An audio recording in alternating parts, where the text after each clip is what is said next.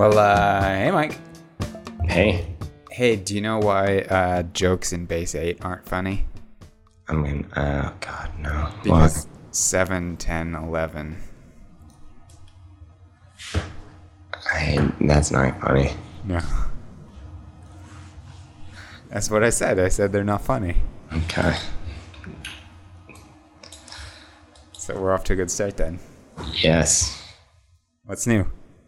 Um, fireworks went off last night. Not for me. Oh, Ooh. Fail. Uh, yeah, happy 4th of July. fifth, fifth of July. I mean, the holiday. Happy holiday of July. Oh, okay. Um, I think it's Happy America Day. Yeah, okay. Happy America Day. Also Somalia Day. America Day weekend. What? Isn't Somalia's Independence Day the 4th? Maybe it's the 5th. It's right around here. Huh. Weird. Um, so remember last week when we were talking about how like Technicolor had this blog post where they said that everyone's scope sucked except theirs, yeah, I forgot. uh-huh. and then you should buy their product because um, Scopes are better. right. So I went to buy their product. Turns Yeah, I- I bought a bunch of copies this week. Was that that was? I'm looking forward. I'm future proofing Yeah, myself. yeah, the updates are going to really make it shine. Uh, they killed it. Yeah. Um, it's gone. It's only been out for a little bit. Now it's gone. Yeah, and they just released a new version shortly ago. So what's going on? I mean, uh, it seems like I mean, the obvious answer is they didn't make them enough money for them to write blog posts about it. right. I think they real. Oh, sorry, I bumped my mic. Um, I think they realized something that a lot of people realize, especially if you're used to being in a high profit margin, high dollar space, selling a hundred dollar application. Um, is really hard to sustain if you're an organization that's set up around. So, I mean, I, I don't even know what, like, what does Technicolor make money on? Um, Patents, right? Like, I, do- I guess. I don't. I don't actually know. I mean, I assume they've got some color science that they patent and sell to people, right. and they have a they have like a LUT box, don't they? Mm. On the high end, don't they do LUT Probably, stuff I mean- for like? um I thought they had. Yeah, they had a like a a real time LUT box that they used for um, video taps and stuff. But I don't know. That can't be what they make all their money on. Yeah. I don't know.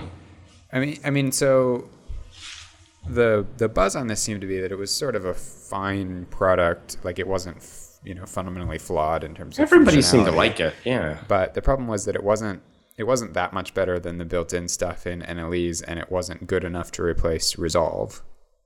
Well, and they weren't targeting at Resolve. Right, but I'm just saying it sort of existed in this space where it was a perfectly functional application that solved no needs for anyone. Right. Um, but it's hard to know what they were expecting. I mean, again, the worldwide market for a color correction plugin at ninety nine dollars. I mean, don't. I mean, you say that, but I think Red Giant's taken, you know, Magic Bullet looks and Colorista to the bank. I mean, Well, sure, but I got to imagine that Technicolor as a company is orders of magnitude larger than Red Giant. well, yeah, it wasn't gonna. It wasn't gonna like be their flagship product. Right, and so I think it's just an issue of, you know, Yeah, I mean, I wonder how much of it is like they really, like it was actually doing fine for what it was, but they just had unrealistic expectations, or how much of it was like people didn't like it as much as the other options. Like, I wonder if it, if like if we looked at the numbers that they were generating, if we'd be like, oh yeah, that's that's actually good. You know, I wonder if it's just like a frame of reference issue. yeah. It also But se- my my ex, you know, I think that maybe they were realistic, and it also just didn't sell. Yeah, uh, that I suspect is true. It's also a little surprising that they didn't sell the product onto someone. Um, Well, I mean, really, the product, the the biggest thing they had to sell, is the name. yeah, as the product was the name, you know, the brand, and they they were obviously weren't going to sell that Yeah. to the next you're right. buyer. You're right. I mean, what is it? Sony Vegas Color Assist? Like, who's gonna buy that? Yeah. Huh. Well, it was a little surprising coming on the heels of our discussion last week to see it killed so summarily. Yeah. Um, and And really, they're also kind of pansy assing their way around killing it too. yeah, Like they're killing it, but they say they might do updates for people who Well, are, and they're very and they're gonna they refunded the money from people who recently bought it. Like, and they're very excited about some things coming down the line in the future, and yeah. I mean, it's it weird. it seems like the sort of thing where the folks immediately involved in the product didn't know it was getting killed until the day it got killed. Yeah. Uh, which is too bad. And I don't know if it was internal development or if they were using contractors. Um, it seems odd that they would have the kind of folks on staff to do this particular type of development, but maybe they do. Mm, I don't know. Um, I guess we'll we'll see if these you know if any of this lands anywhere else or what we hear from Technicolor down the line. Yeah. So, um, another follow up to last week. Um, we were talking about debugging last week, and an article came up from Mike Ash based on a bug that was actually filed by Daniel Jalkut and then in uh, against Xcode something 441 that was fixed. Um, but it was a compiler bug where if you compiled with Clang but linked against GCC 4.2 compiled frameworks, there was this edge condition you could run into. Um, but Mike Ash, as he always does, does a really great job of walking through how you sort of narrow down what's going on and then an explanation of what is actually going on in terms of how this bug works and how it's triggered. Yeah. Um, and so definitely worth a read if you're into that kind of stuff. And it was a good reminder um, that there are certainly still plenty of cases in which uh, hardcore debugging is the name of the game. Yeah. Yeah, for the for the video people listening, it um it just sort of shows it's a good example of why app development is still more expensive than you think. Right. Right. It should be. It's because every project has some horrible debug days, and that is what drives up the cost of software. Absolutely, and and um, you know, again, in this case, the amount of work required to narrow it down is just pretty incredible. Um, and it's a bug with serious consequences, and it's a case where sort of no one was. It, it, it even as as a bug, it wasn't the sort of thing where someone made a typo. It was, um, you know, two different programs operating under slightly different premises. Yeah. So, anyways, um, really cool to see it right up like this, and uh, nice to have it fixed as well. So, um, other stuff. What else are you excited about this week? Mm, I don't know. What was what was big this week? I mean, it's been a quiet week. It's a holiday week. Um, we had stuff about how fireworks work. We had the inevitable fireworks malfunctions. Yeah. Um, and um, I don't know in tech, um, you know, Apple's churning along towards iOS and Mavericks releases, and And the new iWatch. yes, uh, Apple's trademarking the word iWatch, which I really hope they don't use as a term, but maybe. Eh, it's not bad. It's no worse than any of their other ones. I want my Pebble back. I really miss it. Mm, yeah, I don't know. I'm still not not convinced. I got a new watch though for my birthday. Oh, yeah, I know. I saw it on the Jo- internet. if Jony Ives makes a watch that doesn't look like my Braun watch, I'm gonna be mad. Um, have you followed? Did you see? Um, I think it was on Gruber's podcast. They were talking about the uh, graphic design of the 1972 Munich Olympics. Mm-hmm. Yeah. Yeah. Um, speaking of German influences, No. yeah. Do you want to talk at all about this file transporter, or wait until we've actually got them? Yeah, let's yeah, sure, why not? Um, today we ordered a couple um, of these file transporters. We'll send out, put a link in the show notes. Um, this was a Kickstarter project, actually. I'd kind of forgotten that. It was? Yeah. Um, the original batch came through a Kickstarter round, um, and it's sort of like a local Dropbox NAS thing. I really, when they first announced it, I, I remember when it first made the rounds, and I totally didn't get it. Like, I didn't get why anyone would need it. Yeah. I'm still not sure I get it, but I think I do now. Yeah. Um, do you want to explain it or should I? So there are these little appliances basically that you hook up to your network. They look like um, I don't know. They look like something. They look I like there's uh, vacuums. isn't I think there's like a bottle opener that looks like that or something. Uh, I don't know, but they they're these little like round on the bottom, rectangular on the top, sort of weird cone shaped. coney thing. And you stick a drive in them, or you buy them with a drive. They're made by the people who did Drobo, at least by the Some not the the, people, company, right. the people, yeah. And they just they're like the idea is they're just dead simple storage on your local network that also like can pair to other people's storage elsewhere. So you can you know, so like what we did was we bought three of them. One is going to go in your office, one's going to go in my office, and one's going to go in the home office. And then they'll all have a two terabyte drive in them. And anytime, just like Dropbox, we can set up folders inside of that drive that anytime any of us change it, the other the other two teleporters will get the change list basically. They'll be updated. Now, do you know? Did they do like? Do they do any other Dropbox stuff like the backups and the revisions and such? Uh, you know, I'm not sure about that. Um, they do have, I mean, so they've got a desktop app that sort of manages all of this and can also be set to sync things to your local storage on your computer so that if you're offline, you have access to the files you want to have access to, and then it handles all the sync that way as well. Mm-hmm. Um, I don't know about the revision stuff. We'll have to take a look But now that. the drop the, the teleporters themselves will sync to each other, right? Right. Like you don't need to have a machine. That's my understanding. Okay. Um, and then their software combined with the fact that their hardware is checking in with their own web services handles things like NAT traversal so that if you're away from your house, you can still access your storage even if you're behind a NAT router.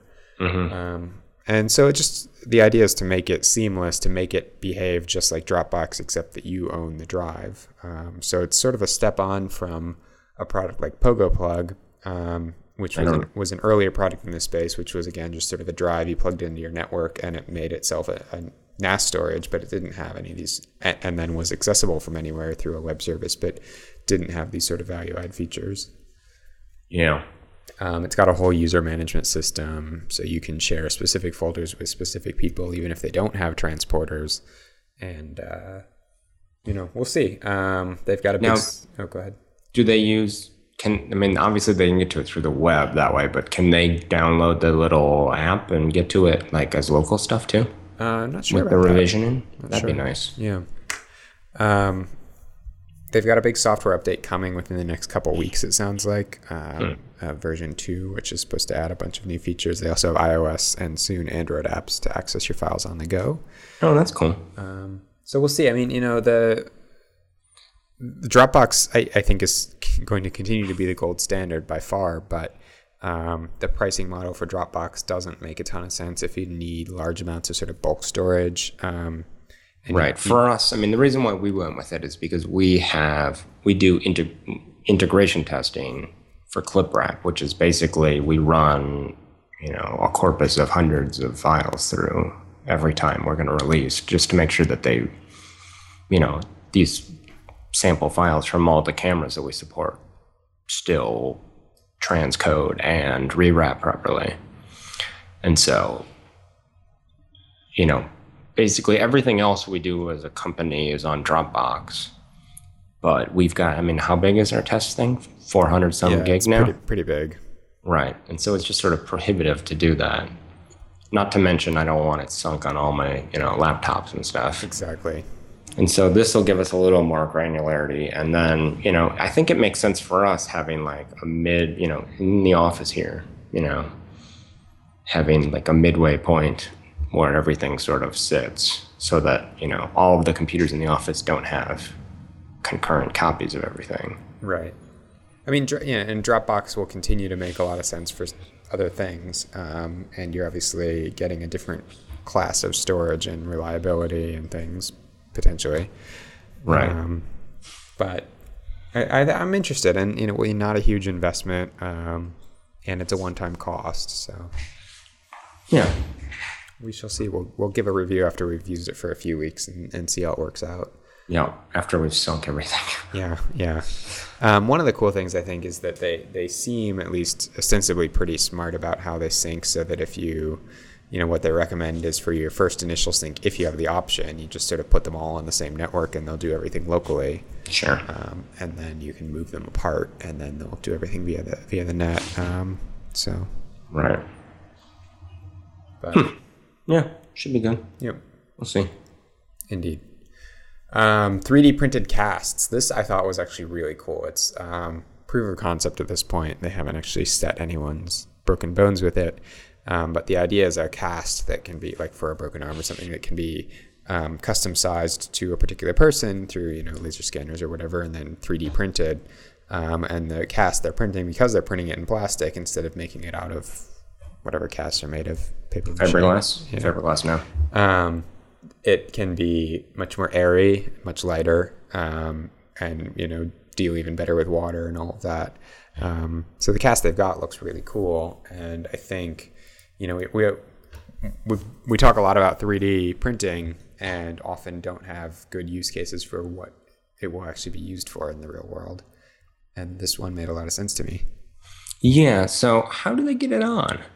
Uh, that I had a question about as well. I mean, it definitely it looks just loose. The demo. It's like, oh look, he slid his hand into it like a glove. But Right. you obviously couldn't do that with a cast. Um, it may be like two pieces that you clamp on and then And so here's the other thing. This this technology is actually already in use. In a much cooler way. what's that? Um, when I got my finger chopped off, it was also broken. Just the end of it. And they uh they put a cast on it. And the way they did it was it was this like really low heat polymer, plastic polymer. And they like dipped it in, it was like a mesh, kind of like this. And they dipped it in hot water for a while. And then they like just shaped it around my finger. And they could like cut it, you know, when it was when it was in its pliable state, they could cut it with scissors and they could kind of like use a little torch to join it back together and stuff. Huh. And so they made a little like, you know, like full finger size thimble basically out of this plastic Yeah. that I wore for a month. hmm Wow. Yeah. I don't know. I guess I haven't I haven't broken any bones that could be cast, so I've never had to wear a cast. Just just your skull. Just my back and that cat. I mean, I did wear a cast for that, but it was a like big plastic thing for my whole torso. Diaper. Yeah. Plastic diaper. Yeah. Huh. Yeah, I don't know. It'll be cool. Yeah. Print them. We'll see. Yeah. Uh, I'm assuming this will go nowhere, but uh, it was pretty cool looking. Yeah. So that's a cheery thought.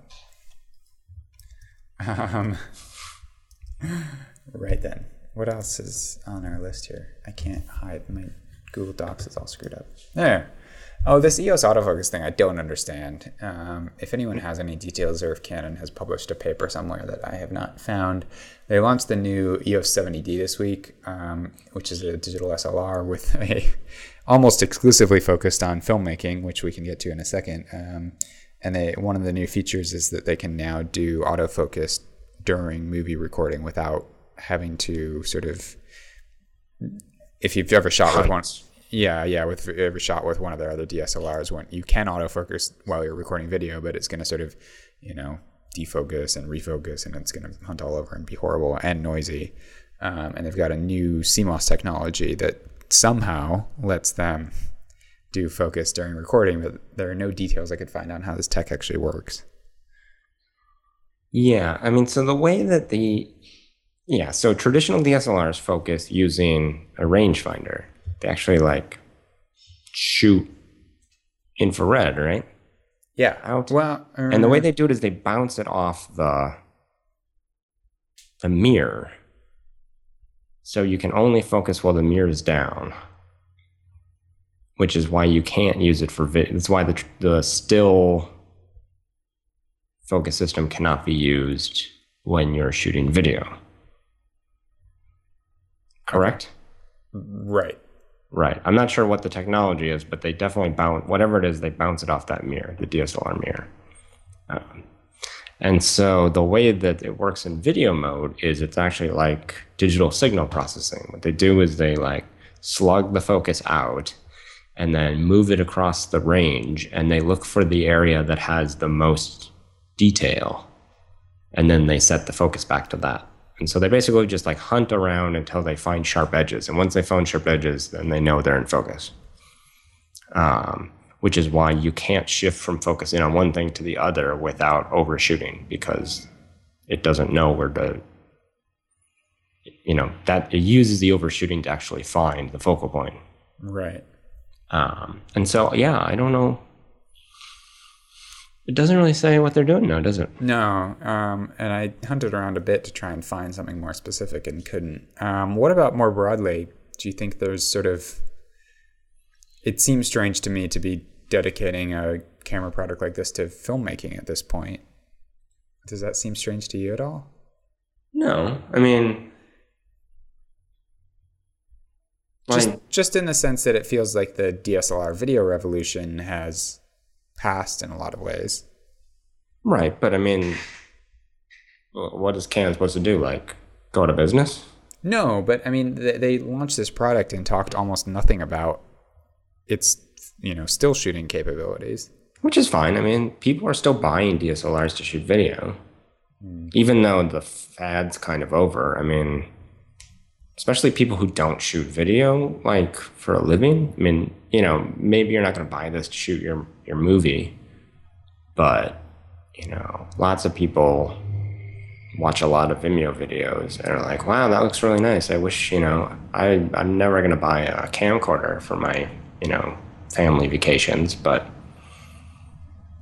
these DSLRs look really, really nice. Yeah. I mean, people are, you know, there are a lot of people shooting DSLR still for video. And there's no reason to like, you know, just because, I mean, no, it's not going to be the number one camera ever, but that doesn't mean they're not going to sell a ton of them. Yeah. Okay, I'll give it to you. I I was I thought it was strange, but perhaps you're right. You do still see plenty of them in use, I suppose.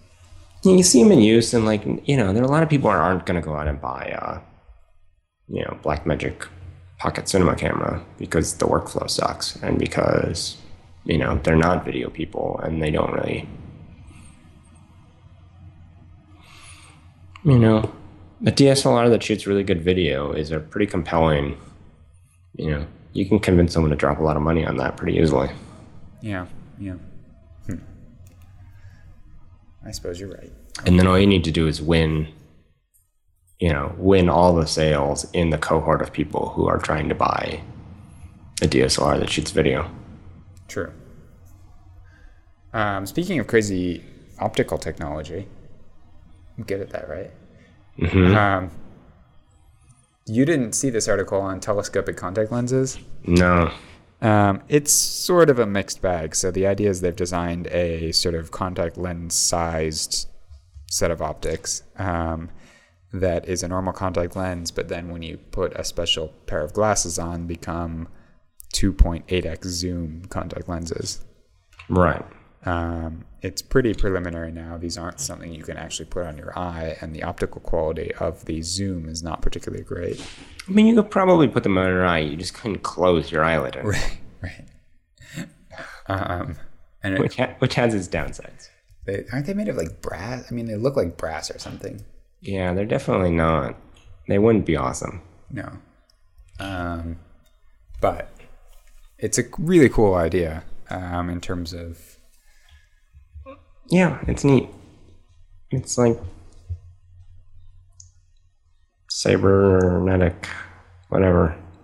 yeah, What's the thing called? cybernetics, Cyborg. Cyborg. Like cyborgy. It's like cool. cyber tech. What? What they need to do is figure out a way to make the lens do the zoom and not the glasses. Because you have to take Right. glasses on and off, then At that might point- as well just have reading glasses. Right, or yeah, zoom glasses or something. Well, yeah. I mean, this is basically the same zoom as a set of reading glasses. I suppose, yeah. But if they can figure out a way to get rid of that, Yeah, I don't know how you make something like that switchable without electronics, but mm, you could do it with electronics. yeah, but that ups the complexity quite a bit. So you put a coil in it.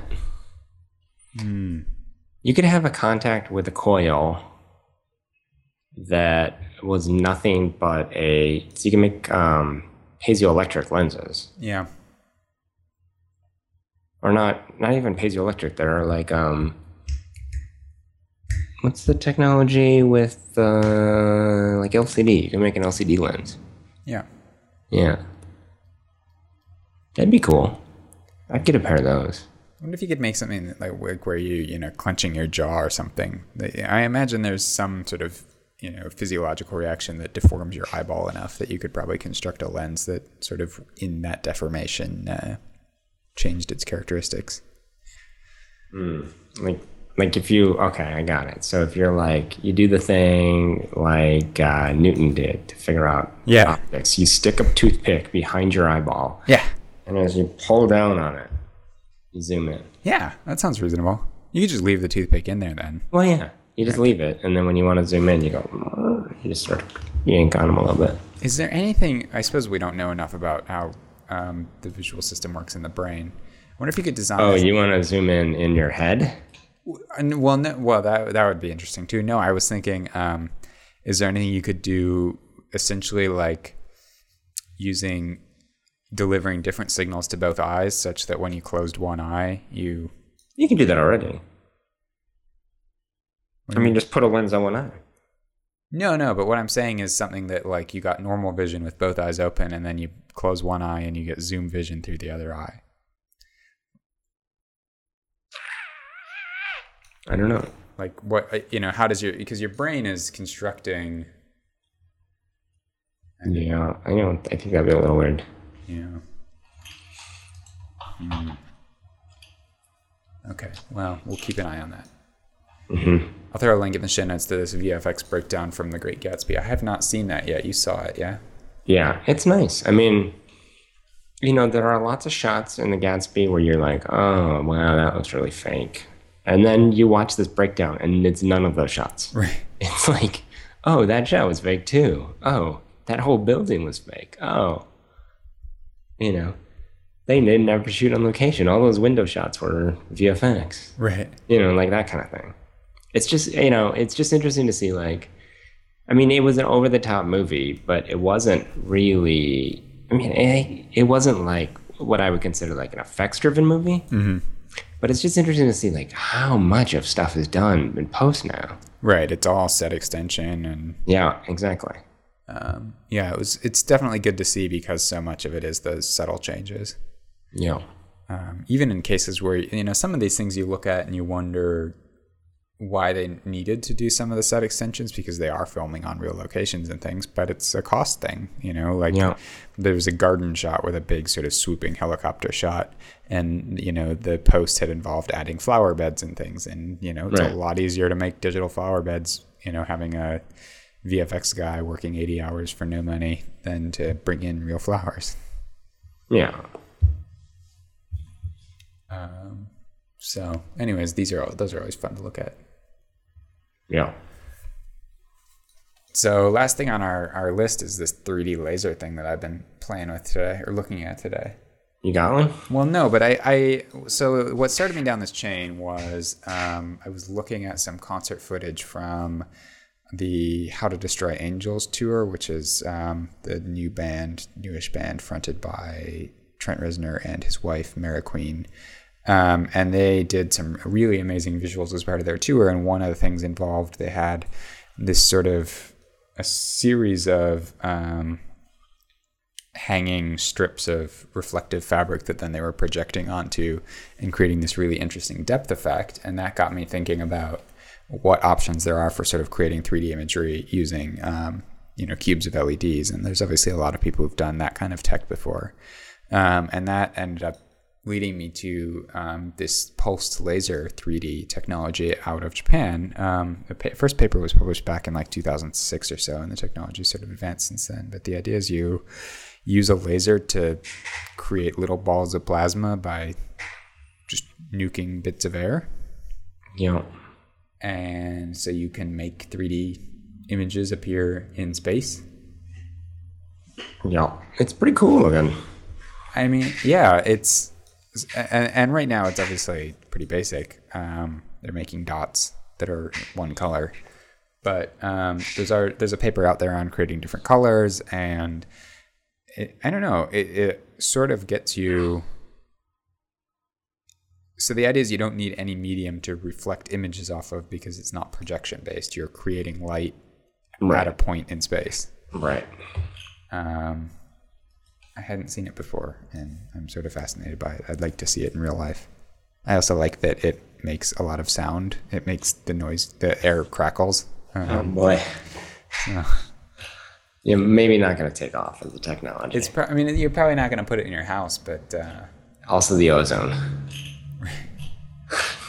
uh, also you probably don't want to put your hand in. into it. Yeah. Yeah. Yeah, I guess. Yeah, it basically just burn a hole in your hand, right? I mean, Uh, the lasers have to be pretty strong. I've got to imagine. I mean, they are. Yeah. Plasmifying air. What's the verb there? Plasiating. I don't know. Yeah. Mm, I don't know. Huh. Crazy. Yeah. Any other? Probably not gonna have one at our NAB booth this year. But next year. You know, this year we're just gonna do a giant. We're gonna build the entire booth out of TVs. I want to no. Let's. Do I still want to do that. Let's do that. I want to do LEDs. Just strips of LEDs. Oh God. Yeah, let's. Yeah, why why make products when we could spend the next year soldering stuff together? Exactly. Yeah, I'm perfect. sure you can buy them pre-made. Yeah, that's affordable too. Do you know? Actually, I was going to ask about this because I was, as I was doing this, thinking: Are there technology products out there that think about outputting, and what even would be the signal you would output a 3D signal for display that wasn't just stereoscopic? So if you have mean actual- like- like if you have a volumetric display like that, I'm saying, what's the VHS for it? yeah, I don't. I think they're all kind of. I don't think there's a standard for that yet. there's not like a uh, VGA where the V stands for voxel. I don't think so. Okay, but that was pretty witty, right? Sure. Voxel. What's the G and the A stand for? Graphics adapter, graphics array, graphics attachment, graphics attachment, voxel graphics attachment. What, no, I mean, what is it for VGA? Mm, VESA graphics array? VESA, really? Doesn't the V stand for VESA? It's not for video. And I don't think so because it was like XGA was. Oh no, it's video graphics array. You're right. There you go. It's array. That's a weird. Yeah, Why is it an array? Because it's um, not a dictionary. Mm, these jokes have to stop. Uh, Even if it means killing you. Stop the joke. Because there was CGA and XGA. You never got any of these because you were over in the Mac world. I know. We just had black and white. And then one day you had color. Yeah. It was System 603. No, I had color on my Mac Plus. Oh. I thought the OS didn't get color till like. No, it didn't. But there was this awesome, uh, um, like panel you could add, a D log or whatever. You could add like a system extension, and there were these apps that could push color. And what would happen is it used the um, mm, what's that physical principle where you pulse black and white, and it starts to look color. Oh. Yeah, it did that for your dithered black and white only display. Oh. that was so cool. That sounds like a bad idea. You could be like, if I blink really fast, it looks green, or yellow. It was it was super cool. It wasn't like a thing you used, but it was a fun little app. I remember we had color on our Apple II but only for like a few months because somehow we ended up with a spare TV or something. Hmm. I think we had it hooked up to the TV, and that was a big deal. And then we went back to the green monitor that the Apple IIc sat under. Mm. Oh, those were cool. Mm. So, Sea Dragon. I okay. I don't know what you're talking about. As a game for the Apple II. Mm. I was a Texas Instruments guy. TI 99 4A Huh. Oh yeah. With the Play-Doh system. It was a super cool machine. It had a disk drive. Huh. Back before disk drives were even a thing. Also, it booted into BASIC. What could be better than that? That is actually pretty cool. But the Apple II kind of. What did the Apple II boot into? Ah, Apple DOS? Apple DOS, yeah. Written by Bill Gates. B Run. That's all I remember. B Yeah. Run Spy Hunter. Huh. Okay. Wow. Yeah. Computers are fun. So you want to move on to chatter? I think it's a post-holiday show. We're both a little Yeah. blah. A little hungover. You're hungover, right? I'm hungover on lack of sleep. Mm. That's not a thing. It's, starting to feel like a thing. Yeah. stop playing with that chapstick. Probably. Yeah. What's your What's your chatter, Colin? Uh, I don't know. I have to scroll down. Oh, 3D printable drones. This was actually not much of a thing. And scene. It's uh, I think he's a French guy. He's barely French. He, he you know, it's plans to 3D print a bunch of parts and then attach motors and um, that open source drone controller thing that I'm blanking on the name of, flight control, whatever, um, to so that you can clamp propellers onto any object and then sort of stack a battery and a receiver on top of it and turn it into a flying thing.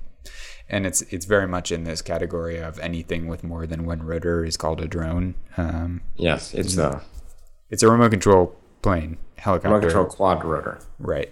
That you can attach to any object that is sufficiently light enough to be lifted by the four propellers. Yeah. It's again more interesting as the case of someone who's developed this sort of complete kit intended to be 3D printed by the end users, which I think is, you know, starts to get interesting at some point. Yeah. Uh, less interesting as a quote unquote drone. Yes. What's your uh, thing? So my Mr. Chatter? Is a video that's going around today, which is um, one of these, uh, you know, ad firms um, rigged some like transducers up to par- uh, bus windows and train windows. The idea being tired people rest their head against the window and try to sleep, and this like talks to you through your skull. So you hear the noise, you hear the voice in your head anytime you set your head against the window. Yeah, this is pretty horrifying. Yeah, this is like where I don't want the advertising. Yeah, and and no one else can hear it, um, No one else can hear it. and it goes away as soon as you lift your head up. Yeah. Because it's through vibration. Do do you have any sense because the video is slick and Yeah. sexy and everything? Do you have any sense of how well this actually works? No. Okay. I mean, so bone conduction is how the Google Glasses work. Yeah. Yeah. So it's obviously good enough to like. I don't know. I don't know if you listen to music through it. Probably not. But you can hear stuff. You can hear beeps and bloops, hmm. And obviously voices. Um, yeah, because the Google Glass even does it for like their video chats and stuff. So it can't be horrible. Right. Um, I just don't want. Yeah. The day the advertising starts showing up in my head is the day I shoot up something. Yeah. I mean, this is also like um, the the focused sound stuff um, that uses little. I don't know, like sound lasers. Right. Exactly. Yeah. um, and people have demoed those sort of targeting specific people in a crowd or people walking by a specific space or something. Those are pretty cool. They are pretty cool, but again, it's there's something about feeling personally targeted by an advertiser in a way that you're the only one experiencing it is both creepy and horrifying and a variety of other things. Yeah. Um, so it'll be interesting to see if I mean this was, I think, just proof of concept. I don't think they actually did this as a They were like no, they were like advertising the technology. It was like one of those videos you do. right, right. I don't think these are actually deployed at this point, but it seems like they want to deploy them. So Yeah, they probably want a client to come to them and say, "Make it so." And of course, the reality is, I, I, you know, if I'm on the train and I put my head against the window and this happens, I'm not gonna like put my head back on it to hear the whole advertisement.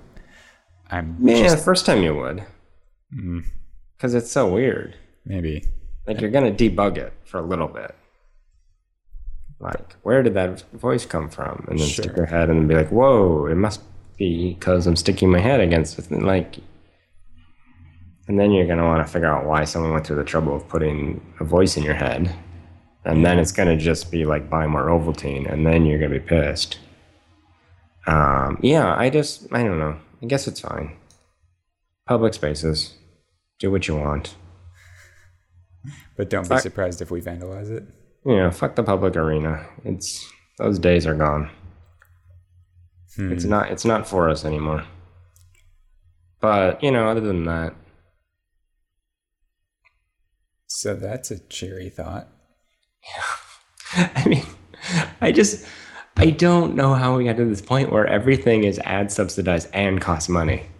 Like, okay, if you want to advertise to me on the train, great, but don't charge me for it. Right. I, you know, and I want there to be Wi-Fi. You know? Well, and I want there to be like a private one that I can opt into where I actually pay to not be fucked with. Well, but then You the know, problem like- is, of course, that you know, in any of these situations, there's always a cost disparity, one way or the other, between what can be supported on advertising and what can be supported by charging you. Right. So maybe we should just charge for things. But Do less advertising. yeah, but you know, so the Washington Post just launched their paywall. We've got the Times have a paywall. Our local paper has a paywall. I mean, at some point, you know, at least in terms of the way our society is organized, we've built a lot of our assumptions on the idea that you know a newspaper is I don't know. Not free. No, but uh, near free. Right. But I mean, assuming they don't stop printing papers, I mean, I mean, yeah, I guess papers have always been the, the flip side to my argument. They've always been charging and charging everybody. You know, they're subsidized by you know three independent sources. Right. Uh, I don't know. I just you know, just stay out of my head. I have to I have to be able to opt into advertising. That's my only thing. Yeah, and the opt out shouldn't involve like, you know, drilling into your brain with a screw Yeah. gun. Although I will do that if I have to. Yes. I don't even know. So, how does the bone conduction works on vibrating your inner ear, right? It's not, yeah, it must. Yeah. So, you'd have to just take that out. Yeah, you take out your inner ear. Okay. That's not the end of the world. No, I guess you just drain it probably. No, it, no, it can't. uh, Is it more than that? Well, it can't be like stimulating your brain directly, right? No, it can't be that. But it. Yeah, no, it must be that. But then, then so people with people with hearing loss, it doesn't work on. I thought they used it for hearing aids. No. It, because hearing loss is almost always the hairs in the inner ear Yeah. being damaged, which would be the thing you're vibrating ultimately. well, but maybe it vibrates more than Yeah, maybe. I guess you always turn up the volume. turn up. Yeah. I, hmm. So maybe you could stop it just by like shooting, you know, great stuff foam into your ear and seizing everything up for a while. No, because the hairs are in liquid behind your That's right. little trumpet thing, your little trumpet snail. I almost went to med school. Um, okay. So it's back to the drill then. Okay. Well, Yeah. hopefully this doesn't uh, get rolled out to the. Of course, you guys don't have public transit anymore, anyways. Oh no, they came back today. Oh. They didn't solve anything, but they're back. Oh, okay. Well, go. They're gonna they're gonna try again in a month. Okay. No, I'm all for unions. I mean, come on, but mm, I don't know. They should have solved it. They should have just stayed on strike until things were fixed. But then BART wouldn't work. Right. That's the point of a strike. It's supposed to be painful. Yeah. But I think- if, if you only strike when people don't need your thing, if you wait till a problem is that convenient time. BART never works. Uh, I mean, I know. Well, ha, ha. Okay. We'll stop there. Okay. Next week, we'll have news. We'll be awake. Yeah. Okay. Actually, no promises. Yeah. Okay. Bye.